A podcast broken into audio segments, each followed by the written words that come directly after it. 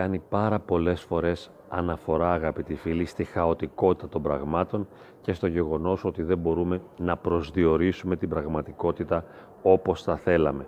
Παρά το γεγονός ότι είναι μια βαθιά εσωτερική ανάγκη να υποθέσουμε, να θεωρήσουμε, να φανταστούμε ότι η πραγματικότητα και η εσωτερική και η εξωτερική υπόκεινται σε συγκεκριμένους κανόνες τους οποίους αν τους στηρίσουμε και τους ακολουθήσουμε θα έχουμε συγκεκριμένα αποτελέσματα. Δεν μας πειράζει αυτό, είναι μια φυσιολογική ανθρώπινη πραγματικότητα, είναι φυσικό να το θέλουμε αυτό το πράγμα να συμβαίνει, απλώς δεν γίνεται και γι' αυτό υποστηρίζουμε πολύ συχνά την άποψή μας για τη χαοτικότητα των πραγμάτων. Αυτό ισχύει και στην πνευματική μας πορεία. Θα θέλαμε και πολλοί πνευματικοί πατέρες σωστά μας προτείνουν συγκεκριμένους κανόνες δηλαδή τρόπους με τους οποίους θα μπορούσαμε να προχωρήσουμε πνευματικά και να φτάσουμε στην αγιότητα, στην καταχάριν θέωση. Ο πιο βασικός από όλους είναι η υπακοή στο θέλημα του Θεού. Να τηρήσουμε τις εντολές. Τηρούμε τις εντολές του Θεού και αυτό έχει μια πολύ μεγάλη σημασία γιατί οι εντολές αυτές είναι οδηγίες οι οποίες τροχιοδρομούν τη ζωή μας, μας βάζουν σε έναν δρόμο ο οποίος καταλήγει στην βασιλεία των ουρανών. Διότι, ακολουθώντας τις εντολές, καθαρίζουμε το νου και την καρδιά και μπορούμε να γίνουμε δεκτικοί της χάριτος του Αγίου Πνεύματος, η οποία μας θεώνει. Έτσι λοιπόν λέμε να αγαπάς το Θεό με όλους την καρδιά, να αγαπάς τον συνάνθρωπό σου, τον πλησίον σου, τους ανθρώπους με τους οποίους συμβιώνεις, ε, να έχεις εγκράτεια, να προσέχεις να μην έχεις σεξουαλική ζωή εκτός γάμου, να μην ε, αναφέρεις το όνομα του Θεού μάταια, να είσαι πολύ προσεκτικός δηλαδή σε σχέση με τα πνευματικά πράγματα και να τηρείς την ιερότητα και τη σοβαρότητα των πραγμάτων και άλλα βέβαια να μην σκοτώσεις, να μην κλέψεις κλπ. Είναι πάρα πολύ σημαντικά. Επίσης βέβαια το να εκκλησιαζόμαστε τακτικά, να μεταλαμβάνουμε, να εξομολογούμαστε, η συμμετοχή στα μυστήρια και στις ακολουθίες της Εκκλησίας θεωρείται πάρα πολύ σημαντική και αυτό είναι ορθό, έτσι είναι. Έχω όμως την υποψία και απλώς είναι μια υπόθεση αυτή, δεν σημαίνει ότι ισχύει αυτό που λέω, νομίζω όμως ότι οι άνθρωποι οι οποίοι σώζονται έχοντας τη δυνατότητα να τηρήσουν τις εντολές και να έχουν μια γραμμική πορεία στη σχέση τους με το Θεό, είναι λίγοι. Ή, για να μην φανώ υπερβολικός, ας πούμε πάντοτε υποθετικά ότι το 50% των σεσωσμένων, των ανθρώπων δηλαδή οι οποίοι μπορούν να μετέχουν στην βασιλεία των ουρανών, δηλαδή στη χάρη του Θεού, στη ζωντανή χάρη, ας πούμε ότι αυτή είναι το 50% των σεσωσμένων. Αυτοί οι οποίοι είναι συγκροτημένοι, είναι υπεύθυνοι, είναι σωστοί άνθρωποι, είναι αγωνιστές και μπορούν να τηρούν τις εντολές, να συμμετέχουν στα μυστήρια και γενικά να έχουν μια πολύ ποιοτική ζωή, όπως θέλει ο Θεός. Μακάρι να μπορούσα να το κάνω κι εγώ, μακάρι να μπορούσαμε να το κάνουμε όλοι, όμως δεν μπορεί να συμβεί για όλους τους ανθρώπους κάτι τέτοιο. Υπάρχουν πολλοί άνθρωποι, μεταξύ των οποίων είμαι κι εγώ, ίσως είσαι κι εσύ, που δεν έχουμε αυτή τη δυνατότητα να ακολουθήσουμε μια γραμμική, συγκροτημένη, συγκεκριμένη πορεία που θα μας οδηγήσει στη θέωση, αλλά διαπιστώνουμε ότι συνεχώς ξεφεύγουμε και η ζωή μας είναι χαοτική σε πολλά επίπεδα και δεν έχουμε τη δυνατότητα βέβαια να τηρήσουμε τις εντολές του Θεού. Αλλά συνεχώς ξεφεύγουμε, κάνουμε λάθη, άλλα θέλουμε, άλλα κάνουμε, αλλού πηγαίνουμε, αλλού βρισκόμαστε.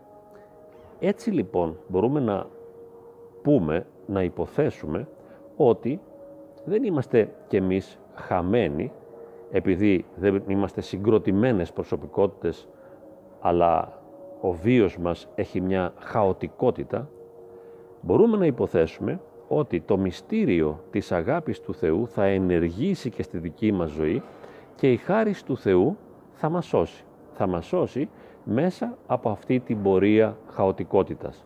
Θα μου πείτε πώς θα γίνει αυτό. Δεν είναι κάτι που μπορώ να το αποδείξω, διότι επισήμως η διδασκαλία της Εκκλησίας πολύ σωστά είναι συγκεκριμένη. Τηρείς τις εντολές, συμμετέχεις στα μυστήρια, σ' ακολουθίες και γίνεσαι δεκτικός της χάριτος, καθαρίζεις το δοχείο της ψυχής σου, ώστε να μπορεί μέσα να εισέλθει καθαρός ο Χριστός. Και χριστοποιείσαι και έτσι σώζεσαι. Όμως, εμείς οι άλλοι έχουμε μία ζωή, ας το πούμε, παραδοξότητας ή χαοτικότητας. Αυτό δεν είναι συνειδητή επιλογή, ούτε είναι η πρώτη μας επιλογή. Είναι μια διαπίστωση. Αυτό που είπα πριν, ότι ε, από την πόλη έρχομαι και στην κορφή κανέλα, δηλαδή άλλα θέλω και άλλα κάνω, αλλού πηγαίνω και αλλού βρίσκομαι. Τι να κάνουμε τώρα; Είναι μια χαοτικότητα. Δεν νομίζω ότι ο Θεός θα επιτρέψει όλοι εμείς οι χαοτικοί τύποι να χαθούμε. Αλλά το μυστήριο της αγάπης του Θεού, νομίζω, και μπορεί να κάνω λάθος, το μυστήριο της αγάπης του Θεού νομίζω ότι επενεργεί με μυστικούς, μυστήριους, πολλαπλούς τρόπους και απεργάζεται της σωτηρία μας με τρόπους και μεθόδους που είναι αδύνατον να φανταστούμε. Δεν έχουμε τη δυνατότητα να κατανοήσουμε, να συνειδητοποιήσουμε, να ερμηνεύσουμε, να εξηγήσουμε τις μεθόδους με τις οποίες ο Θεός απεργάζεται τη σωτηρία μας. Νομίζω, και μπορεί να κάνω και λάθος, ότι ο Θεός παρεμβαίνει μυστικά και αξιοποιεί παράδοξες συμπεριφορές, βιώματα, σκέψεις και παρεμβαίνει και δυναμικά ο ίδιος στη ζωή μας και μας οδηγεί με τρόπους που εμείς δεν μπορούμε να γνωρίσουμε και μας οδηγεί στην καταχάριν θέωση και εμάς ή τουλάχιστον επιτρέπει να εισέλθουμε ως τελευταίοι μέσα στον παράδεισο και εμείς. Να συμμετάσχουμε δηλαδή στη βασιλεία των ουρανών και να μην μείνουμε και εμείς έξω του νυμφώνος. Λέει λοιπόν ο Θεός, τι να το κάνει αυτόν τον ταλέπορο άνθρωπο, αφού γνωρίζω τους νεφρούς και την καρδία του και ως παντογνώστης ξέρω πόσο ταλέπορος μικρός και λίγος είναι. Βλέπω ότι έρεται και φέρεται από αισθηκτικές παρορμήσεις, από πάθη, από λάθη, από τραύματα ψυχικά και είναι ένα μπέρδεμα ολόκληρος, τι να τον κάνω; Να τον αφήσω έτσι; Όχι. Αλλά ως Θεός που είμαι τέλεια αγάπη, παρεμβαίνω δυναμικά αλλά και μυστικά κάθε στιγμή ανοίγοντας όλο και νέες δυνατότητες σωτηρίας για το συγκεκριμένο άνθρωπο. Όχι όμως μιας σωτηρίας η οποία θα είναι πασιφανής στα μάτια των άλλων. Δεν αναφερόμαστε για μια σωτηρία η οποία ξεκάθαρα φαίνεται, δηλαδή να δω τον άνθρωπο να εκκλησιάζεται, να είναι συνεχώς στα μυστήρια, να έχει την αγνότητα του προσώπου με την προσευχή κλπ. Αλλά, για παράδειγμα, ο Θεός μπορεί να επιτρέπει τη συντριβή της καρδιάς μας. Μπορεί να επιτρέπει τη συντριβή της ζωής μας. Να μας κάνει λιώμα. Όχι ο ίδιος επειδή θέλει να μας κάνει λιώμα, να το επιτρέπει αυτό, να το αφήνει και μετά εμείς ως συντετριμένοι και διαλυμένοι να κάνουμε μια αναφορά στο Θεό και να έχουμε το κέρδος και την ωφέλεια της Αγίας Ταπείνωσης. Όχι επειδή είμαστε σημαντικοί, σπουδαίοι, πνευματικοί, αλλά από αδυναμία. Εκεί που χάνεσαι, τι άλλο να πεις; Αφού είσαι τελειωμένος. Λες, κύριε, δεν πάω καλά. Είμαι τελειωμένος. Δεν έχω καμιά δυνατότητα. Γι' αυτό σε παρακαλώ να με ελεήσεις. Εκεί μπαίνει αυθεντικά το κύριε Ιησού Χριστέ, ελεησόν με. Δηλαδή, βοήθησέ με ή να μην απόλυμε. Χάνομαι. Χάνομαι, κύριε, βοήθησέ με. Μια κραυγούλα, μια μικρή προσευχή, ένας μικρός λόγος, μια μικρή εσωτερική βιωματική αναφορά στον Κύριο. Αξιοποιούμε τη συντριβή, τη διάλυση και την αμαρτωλότητα. Τι ωραία, ε! Η αμαρτωλότητα, η οποία είναι κάτι από το οποίο χρειάζεται να διαφύγουμε. Να μην είμαστε θύματα και εχμάλωτοι της αμαρτωλής ζωής, όμως ο Θεός δεν μας αφήνει έτσι. Σου λέει αυτός είναι εχμάλωτος της αμαρτίας. Και εγώ θα του ανοίξω μια μικρή δίωδο διαφυγής ώστε να μπορέσει να πάρει μια πνευματική εισπνοή και αυτή η ταλέπορη ύπαρξη. Και ποια είναι αυτή η πνευματική εισπνοή που μας δίνει να πάρουμε, είναι η συντριβή της καρδιάς, είναι αυτή η ταπείνωση, εκεί που γίνεται προσευχή. Και λέω λοιπόν, τι να πω, αφού είμαι χαμένος, αφού είμαι διαλυμένος, Κύριε Ιησού Χριστέ, ελέησόν με. Και να μην το πω αυτό. Έχω μία μετάνοια όπως ο τελώνης, έστω και αν δεν είναι ακόμη συνειδητά αναφερόμενη προς το Θεό. Αλλά τι σημαίνει αυτό; Βιώνω την αποτυχία. Βιώνω την αποτυχία, βιώνω την αποτυχία. Και έχω αναγκαστικά μια στοιχειώδη ταπείνωση.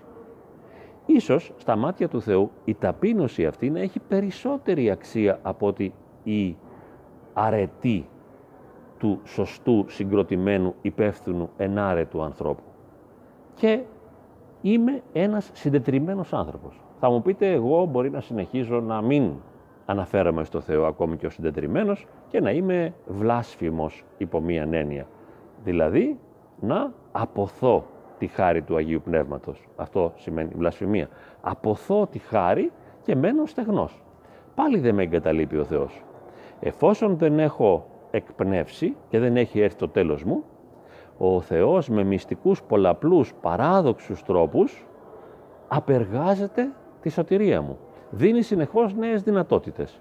Για παράδειγμα, αυτό που έλεγε και ο Παΐσιος και ο Πορφύριος για τον Άγιο Καρκίνο, τον ευλογημένο καρκίνο, τον οποίο τον επιθύμησαν οι ίδιοι και τον επεδίωξαν, παρακάλεσαν τον Θεό να τους προσφέρει και τους το πρόσφερε και ο Θεός και κέρδισαν πάρα πολλά. Κέρδισαν τη συντριβή, κέρδισαν τη διάλυση του είναι τους, το οποίο είναι πολύ σημαντικό. Εγώ αισθάνομαι ότι δεν μπορώ με τίποτα να αντέξω ένα καρκίνο γιατί δεν αντέχω μια γρήπη. Και μακάρι ο Θεός να μην επιτρέψει να ζήσω κάτι τέτοιο. Αλλά ο Θεός είναι μυστήριος, είναι παράδοξος, είναι παντογνώστης, είναι πάνσοφος. Και αν εκείνος θελήσει να εργαστεί τη δική μου σωτερία με αυτόν τον τρόπο, θα το κάνει. Και δεν ξέρω εγώ μετά από μια ζωή αμαρτωλότητας, ενός βίου απεχθούς, με το να είμαι ο τελευταίος χειρότερος όλων των ανθρώπων, εκεί στο τέλος που θα εκπνέω διαλυμένος και συντετριμένος, μπορεί να πω μια προσευχή. Όχι, δεν θα πω ούτε μια προσευχή. Ωραία, δεν λέω ούτε μια προσευχή. Αλλά πάλι αυτός ο μυστήριος Θεός, αυτός ο πάνσοφος Θεός της αγάπης, τι μπορεί να κάνει; Μπορεί να στείλει έναν άγγελό του και να δω εγώ τον άγγελο, τον άγγελό μου, να επιτρέψει να τον δω ολοφάνερα και να μου κάνει κλικ η θέα του αγγέλου. Μπορεί να μου κάνει κλικ το γεγονός ότι ο Θεός επιτρέπει να δω έναν Άγιο. Μπορεί να δω τον Άγιο Πορφύριο και ορατός. Γιατί θα επιτρέψει ο Θεός να δω ορατός τον Άγιο Πορφύριο, αφού δεν διορθώνουμε διαφορετικά, αρχίζει να επιτρέπει πράγματα. Άλλωστε ο Θεός είναι και παντοδύναμος, μπορεί να κάνει τα πάντα. Μπορεί να δω τον Άγιο Νεκτάριο, μπορεί να δω τον Άγιο Φανούριο, μπορεί να δω την Παναγία, μπορεί να δω τον ίδιο τον Χριστό. Μα είσαι εσύ άξιος να δεις τον Χριστό, μα εξαιτίας της αναξιότητάς μου. Δηλαδή ο Χριστός δεν το ξέρει τίποτα να φανερωθεί, δεν του κοστίζει, δεν έχει καν πρόβλημα να φανερωθεί. Βλέποντας λοιπόν το μέγεθος και το βαθμό που είμαι αδιόρθωτος και με τίποτα δεν παίρνω μπροστά, και δεν ξεκινώ μια διαδικασία σωτηριολογική μέσα μου και παραμένω μετανόητος, μπορεί να το επιτρέψει και αυτό.